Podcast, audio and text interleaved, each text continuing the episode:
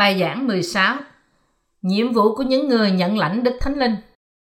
Esai đoạn 61 câu 1 đến câu 11 Thần của Đức Giê-hô-va ngự trên ta, vì Đức Giê-hô-va đã sức giàu cho ta, đặng giảng tin lành cho kẻ khiêm nhường.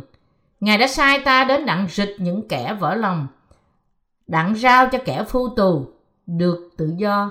Kẻ bị cầm tù được ra khỏi ngục, đặng rao năm ban ơn của Đức Giê-hô-va và ngày báo thù của Đức Chúa Trời chúng ta, đặng yên ủi mỗi kẻ buồn rầu, đặng ban mão hoa cho kẻ buồn rầu ở Siôn thay vì cho bụi, ban dầu vui mừng thay vì tan chế, ban áo ngợi khen thay vì lòng nặng nề, hầu cho những kẻ ấy được xưng là cây của sự công bình, là cây Đức Giê-hô-va đã trồng để được vinh hiển.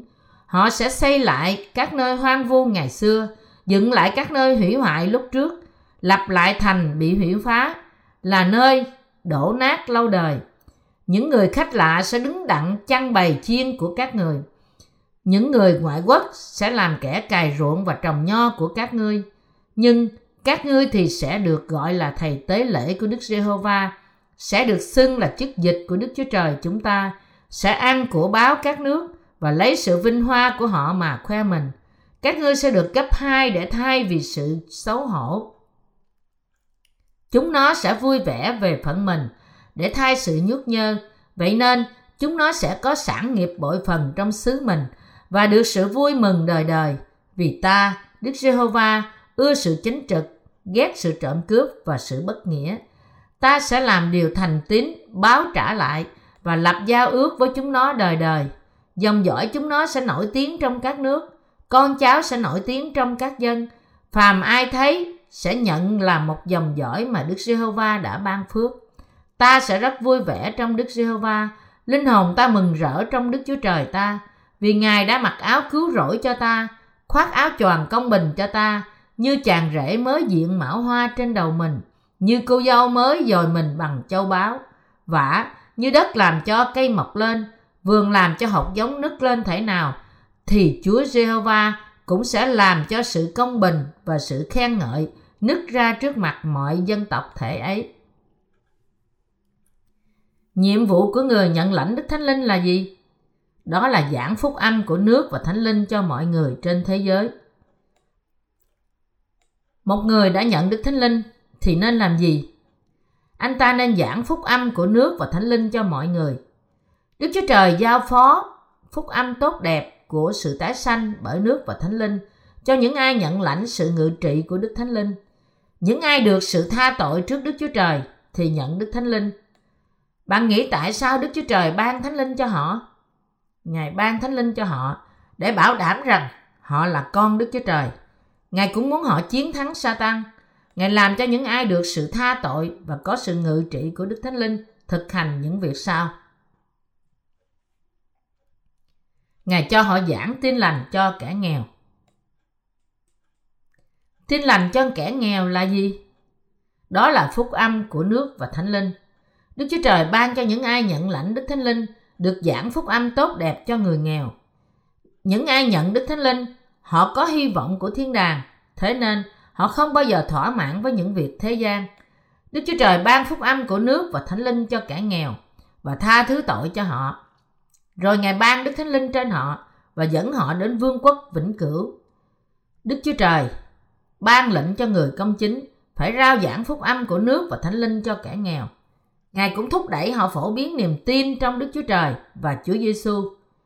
Lý do Đức Chúa Trời ban cho chúng ta Đức Thánh Linh là để giảng phúc âm tốt đẹp một cách mạnh mẽ cho người nghèo trên thế giới. Ngài sai chúng ta chữa lành những tấm lòng đau khổ. Làm thế nào Chúa chữa lành tinh thần chúng ta? Ngài chữa lành những người có lòng tan vỡ bởi phúc âm của nước và thánh linh. Có nhiều người bị đau khổ, đối với họ, cuộc sống là vô nghĩa, sự công bình riêng của họ bị phá hỏng. Họ có cuộc sống đau đớn và thấp hèn bởi tội lỗi của họ. Vì thế, họ bị khốn khổ vì những nghi ngờ về cuộc sống. Mọi người muốn có cuộc sống ưu đãi và muốn hưởng thụ sự phong phú trong thể xác và tâm hồn. Nhưng điều này không thể xảy ra cách dễ dàng Họ đau khổ giống như người ta bị mất cắp tất cả tài sản bởi kẻ trộm. Giống như vậy, Những ai có tội trong lòng thì tiếp tục bị mất cắp sự công bình của họ và cuối cùng họ đi đến địa ngục vì tội của họ. Đó là tại sao Chúa thương xót những người có lòng tan vỡ và ra lệnh chúng ta giảng tin lành cho họ. Với những lời nào Chúa chữa lành cho họ, Ngài làm thế với phúc âm tốt đẹp của nước và Thánh Linh. Ngài chữa lành những lòng tan vỡ và ban cho họ sự sống đời đời. Ngài tuyên bố giải phóng kẻ phu tù. Ngài ban sự tự do cho những người phu tù. Điều này có nghĩa là gì? Điều này có nghĩa là Đức Chúa Trời đã cho linh hồn con người được tự do khỏi tội của họ. Ngài chỉ giao phó công việc này cho những ai nhận Đức Thánh Linh và họ có thể tự do đối với người khác về tội của họ. Con người có thân thể và linh hồn, thể xác và linh hồn sống và bị trói buộc trong sự rủa xả của tội lỗi và luật pháp. Anh ta không thể làm bất cứ việc gì, nhưng sống như thể là một phu tù của tội lỗi, không quan tâm đến việc anh ta tin hay không tin Đức Chúa Trời. Sanh ra trong tội lỗi, anh ta không phương cứu chữa khỏi tội lỗi. Vì thế, anh ta sống như thể là một phu tù của tội lỗi suốt cả đời mình. Anh sống cách đó và để dành cho sự hủy diệt trong ngày sau cùng. Đó là tại sao anh ta sống cuộc sống không thể tránh được trong khi anh ta nuông chiều theo sự tự do, thương xót đối với sự yếu đuối của anh ta là những sự đã đặt anh ta vào trong vị trí này. Đức Chúa Trời sai Đức Thánh Linh đến trên những ai không thể làm gì trừ tội lỗi và số phận chết. Vì thế, chúng ta phải giảng phúc âm cho những tội nhân và ban cho sự giải phóng cho họ. Ngài an ủi những kẻ than khóc. Đức Chúa Trời ban cho những kẻ than khóc những gì? Ban cho họ phúc âm của sự tha tội. Đức Chúa Trời an ủi tất cả những người trên thế gian là những ai đang than khóc, Ngài ban Đức Chúa Giêsu đến thế gian để tha tội cho nhân loại và chuyển tất cả tội lỗi của nhân loại qua Ngài. Ngài ban cho Chúa Giêsu phép báp tem bởi dân và chết trên thập tự giá. Đó là cách Đức Chúa Trời làm tinh sạch tội lỗi chúng ta. Đức Chúa Trời đã cứu chúng ta trong vòng những kẻ có tội của thế gian này. Như thế đó, Chúa chúng ta an ủi tất cả những ai đang than khóc bởi ban cho họ phúc âm tốt đẹp của nước và thánh linh. Bằng cách này, Ngài ban phước cho những ai chịu thống khổ trong một đức tin không trọn vẹn. Ngài chỉ hướng dẫn những ai có đức thánh linh để rao giảng phúc âm tốt đẹp, để chữa lành những tấm lòng tan vỡ và giải thoát khỏi phu tù tội lỗi. Mục đích của chúng ta tồn tại trên thế gian là để được tha tội bởi Chúa Giêsu và để giảng phúc âm cho những ai bị trói buộc bởi tội lỗi và cần sự an ủi để được giải phóng khỏi tội. Đức Chúa Trời phán với chúng ta rằng, mặc dù cuộc sống chúng ta ngắn ngủi, nhưng không là vô giá trị. Đức Chúa Trời chuẩn bị sự cứu chuộc và phước hạnh tuyệt vời cho nhân loại là căn gốc của sự thật này. Chúa chúng ta cũng để dành mão triều thiên vinh hiển cho những ai than khóc. Điều này có nghĩa là tất cả tội nhân được tha thứ tội qua phép bắp tem của Chúa Giêsu và được vào thiên đàng. Nếu một người được tha tội mình, anh ta được tươi mới trong tâm linh và nhận được phước hạnh tuyệt vời này. Chúa chúng ta ban tặng cho anh ta sự vinh quang Ngài ban cho tội nhân phúc âm của nước và thánh linh và làm cho những ai tin nhận Ngài trở nên con của Ngài. Những ai tin vào phúc âm của nước và thánh linh thì được đầy sự vui mừng thay vì ưu sầu. Mọi người sanh ra rồi chết với một tiếng khóc. Vui chỉ là tạm thời. Tâm trí họ đầy những ưu phiền. Tuy nhiên, Đức Chúa Trời gặp họ và khiến họ được tái sanh với hy vọng và vui thích. Giống như thế, những ai là người được tái sanh bởi tin vào phúc âm tốt đẹp thì sống trong cuộc đời mới và công việc mới. Thêm vào đó, họ có thể làm những gì Đức Chúa Trời muốn và đó là rao giảng phúc âm của nước và thánh linh cho những tội nhân trên thế giới, đuổi tất cả buồn thảm ra khỏi tâm trí họ và làm cho họ vui sướng và hạnh phúc trọn vẹn. Những ai là người được tha thứ tội của mình bởi Đức Chúa Trời thì mang sự vinh hiển về cho Ngài. Ngài phán bảo với những người công chính phải rao giảng phúc âm tốt đẹp. Ngài nói với họ rằng họ phải giảng Ngài là ai, phúc âm mà Ngài ban cho họ là gì và thế nào là sự vinh quang của thiên đàng mà Ngài sắm sẵn để ban cho họ. Chúng ta có thể thấy sự vinh hiển của Đức Chúa Trời qua những người được tha thứ tội. Những ai có đời sống khóc than trước khi được đầy dẫy thánh linh, giờ đây vui mừng trong hạnh phúc. những ai bị trói bụng trong tội lỗi, bây giờ vui sướng trong tự do và những ai sống trong đời sống vô nghĩa, bây giờ sống trong cuộc đời công chính. Tất cả những người này phản ảnh sự vinh quang của Đức Chúa Trời. Đức Chúa Trời đòi hỏi người công chính tái lập những đổ nát, xây dựng lại những nơi hoang tàn và sửa lại những thành phố suy sụp. Thật vậy, phúc âm tốt đẹp của nước và thánh linh này là phúc âm được giảng ra bởi các sứ đồ trong những ngày của hội thánh đầu tiên. Chúa Giêsu được sai đến thế gian cách nay gần 2.000 năm. Phúc âm của nước và thánh linh được giảng ra trên thế giới cho đến năm 300 sau công nguyên. Phúc âm được giảng ra bởi những người công chính. Ngày hôm nay thì giống với phúc âm của Đức Thánh Linh mà các sứ đồ giảng ra trong thời kỳ đó.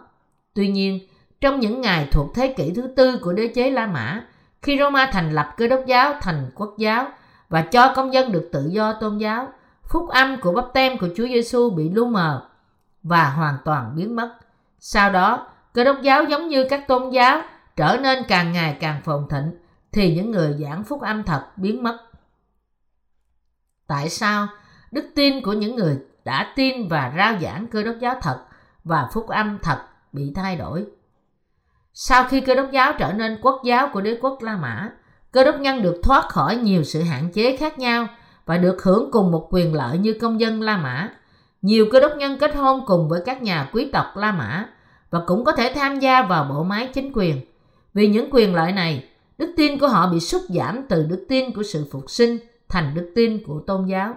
Từ lúc đó, phúc âm tốt đẹp của nước và thánh linh biến mất và một hình thức kém giá trị của một cơ đốc giáo thế tục bắt đầu phát triển.